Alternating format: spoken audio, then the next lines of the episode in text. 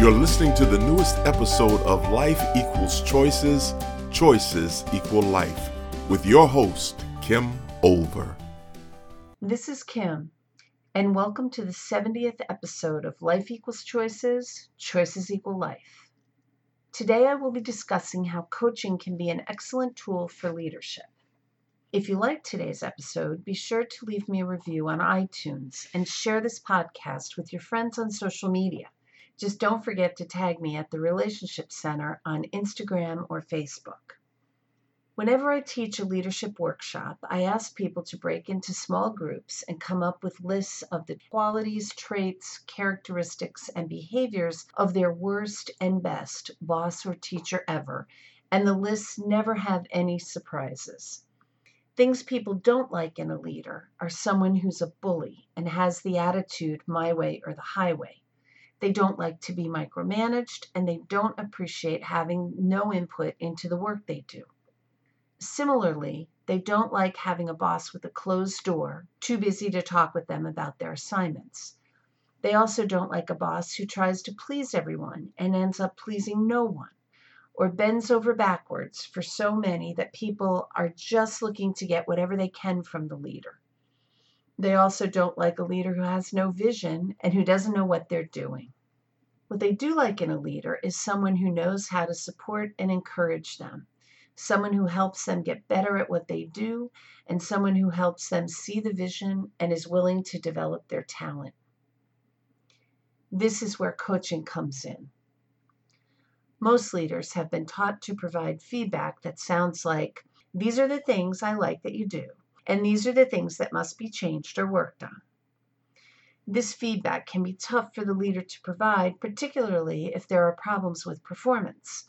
If you happen to be a leader with a strong need for connection, you will avoid giving any feedback about improvement because you're uncomfortable with conflict and you want to be liked by your workers. Enter coaching done right as a great leadership solution. With coaching, leaders avoid giving direct feedback about what they like and don't like. Instead, they ask questions of their employees to determine what they believe about their job performance. In choice theory leadership, we call this self evaluation. As the leader, first, you want to create a positive, need satisfying relationship with the people you supervise. This need satisfying relationship becomes the basis for all influence. When you're the dictatorial leader, you can often get compliance when you have painful consequences attached for noncompliance, but you'll never obtain an employee's best work. You won't get their initiative, creativity, or high quality with coercion. This is because your employees are fearful of your consequences. When people are afraid, they have three options fight, flight, or freeze, none of which are great behaviors in the workplace. Bruce Lipton, a cellular biologist, tells us that cells are in one of two positions. They're either open for growth or closed for protection. When they're closed for protection, there is no growth or learning happening. All you get is a person who seeks to avoid pain or who is attempting to outsmart you to do what they think is best without getting caught.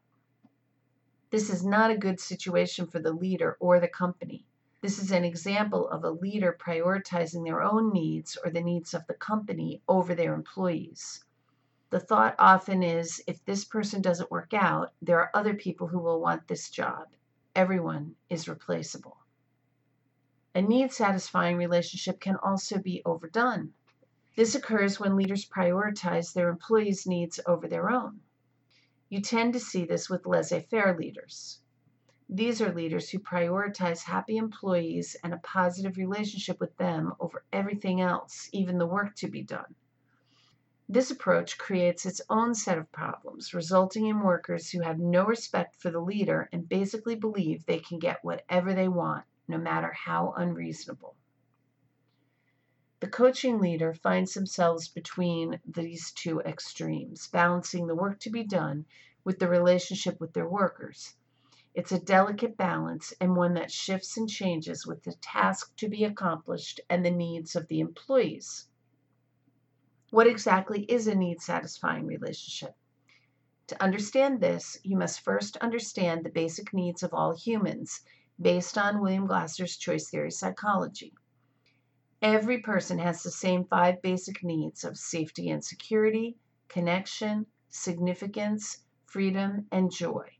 However, we all have varying degrees of each of these needs. The strength of our needs has to do with which ones were programmed as stronger genetically, as well as how well each need is being met. For example, it's possible to have a small need for one need genetically, but it might feel like the most important one if your ability to meet that need is compromised based on what's happening in your life. When employees need more safety and security, they might appreciate closer supervision, more concrete boundaries, and reassurance from their leaders. If they require more connection, you might want to check in with them to see how they're doing, or take them to lunch for non work related conversation, or perhaps offer some team building exercises. If a person needs more significance, you can give them a prime assignment put them in charge of something they would like to take control of, or use them to teach something they do well to the rest of their team. If they need freedom, you may want to provide a more hands off leadership, letting them know you're available if needed, but that you trust them to complete their assignment without a ton of supervision.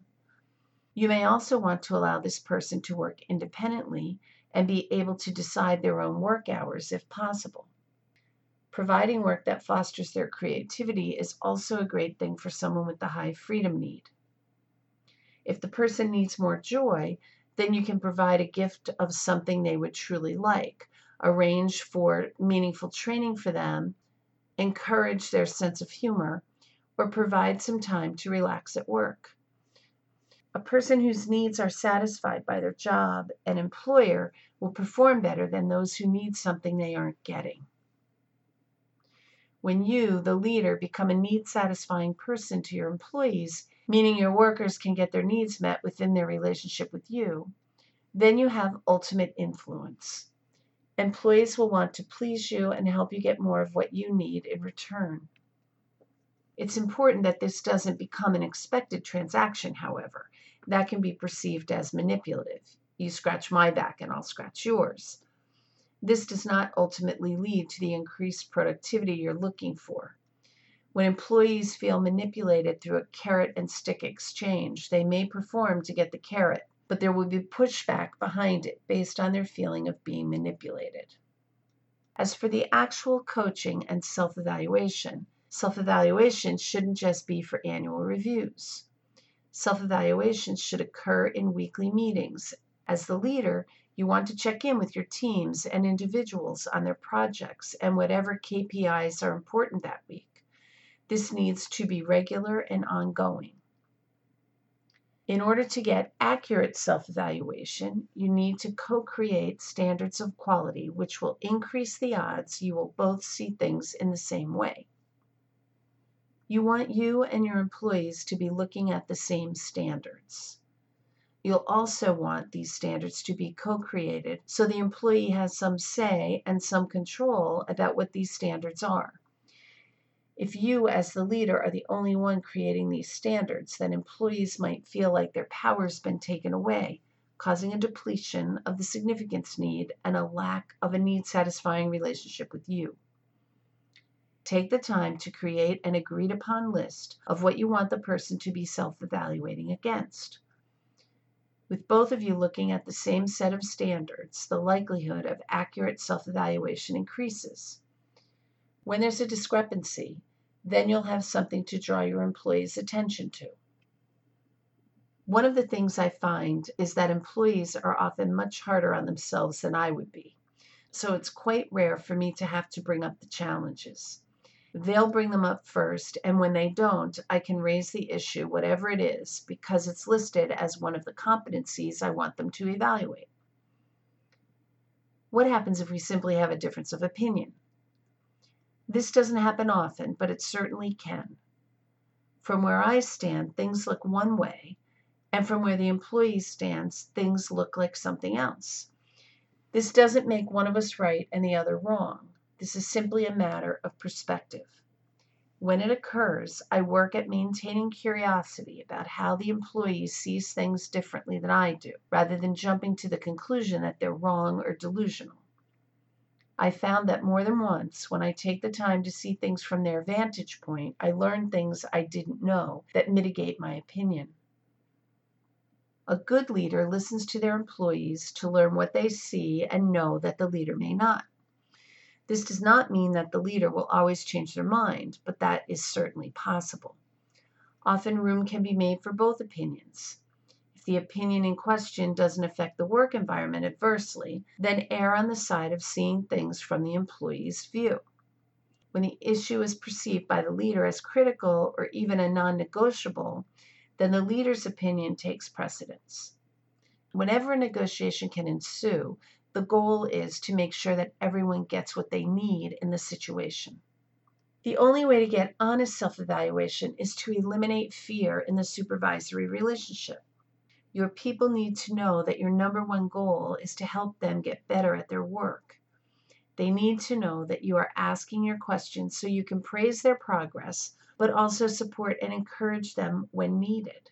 If they admit they're struggling, they need to know you're not going to hurt them with that information. If they believe you'll hurt them, as in a reprimand, note in their file, or withholding a raise, why would they ever tell you the truth? They might do it the first time, but you probably will get a less honest evaluation in subsequent sessions. You'll need to earn your employees' trust in this regard. You may find yourself frustrated because you're a kind, encouraging, trustworthy leader, but your direct report doesn't quite see you that way. You cannot control the perception of others. You can guess that person either has a high need for safety and security or they've had past experiences either with you or someone else that has their guard up. You can't make someone see you as a need satisfying person. They must meet you halfway and choose to meet some of their needs within the context of their relationship with you. Leaders must constantly ask themselves, what kind of leader do I want to be? Staying grounded in the truth of who you want to be based on your ideals, values, and beliefs will sustain you in times that are difficult. I know many people who say things like, I'll respect you as long as you respect me. This allows the core of your being to be affected and determined by someone else. Either you want to be a respectful person or you don't. Whether you're respectful shouldn't be determined by someone else and their treatment of you. So, if you want to be the kind of leader that your people will trust, you must act in a trustworthy way, whether or not one of your employees doesn't trust you yet. With enough experiences over time, they may learn to trust you, or they will forever stay defended. That is their choice, not yours. When you use coaching skills as a leader, it's important for you to determine whether you have an agenda in the situation. There will be times when you talk to employees and you don't have any skin in the game. There's nothing you need from them. When this occurs, you can use the Socratic questioning process that Dr. William Glasser called reality therapy. The first thing you do is determine what your employee wants in the situation. You dig deep enough so you have a good understanding of what the person wants, what it means to them, and their reasons for wanting it.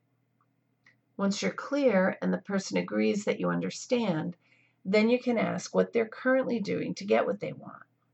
You want to hear the good, the bad, and the ugly. In other words, you want to know what that person is doing that's moving them in the direction of what they want. And then you want to know if there's anything they're doing that's getting in the way of them accomplishing their goal. Once you have a clear picture of what they're doing, you ask if the person believes they'll be successful with continuing on the path they're on. They may say yes, and then you can celebrate their progress with them, unless what they're doing isn't responsible in terms of breaking the rules, breaking the law, or hurting someone, including themselves. If that is the case, then you want to discuss the potential consequences of continuing down the path they're on. If they answer that what they're doing isn't working, then you can ask if they're interested in doing something different and help them make a plan to do so. When you have an agenda, coaching is a little different. Often in the workplace, the leader needs something. Let's say you have a person who is late with a needed report. This report is something another division needs to complete their project on time. When there's something you or the company wants out of the exchange, then lead with that. I need this report done by the end of the day. Tell me what you have going on and whether you can accomplish that. You are entering a negotiation. Your employee likely has things they're prioritizing over what you need. You'll want to have a conversation about that and help them determine how to prioritize what you need, even if that means you or someone you assign completes the other priority, or you give permission for that priority to be handled on a different day. The idea is to state what you want, ask your employee what they want, and then work a plan for both of you to get what you need. Coaching is so much better than dictating or abdicating any responsibility for guidance. When coaching, you always infer positive intent. You know whatever your employee is doing is their best attempt to get what they want in that moment. This is true of every human in every setting. We are all choosing the best behavior we think we've got to get what we want in that moment. This is not something you want to punish or discourage. I, for one, want to support people in getting what they want in a responsible way. When coaching, that may mean you need to help your employee develop responsible behaviors to get what they want. It can also mean that you need to reorder priorities. And it might even mean that you need to coach them out of the job.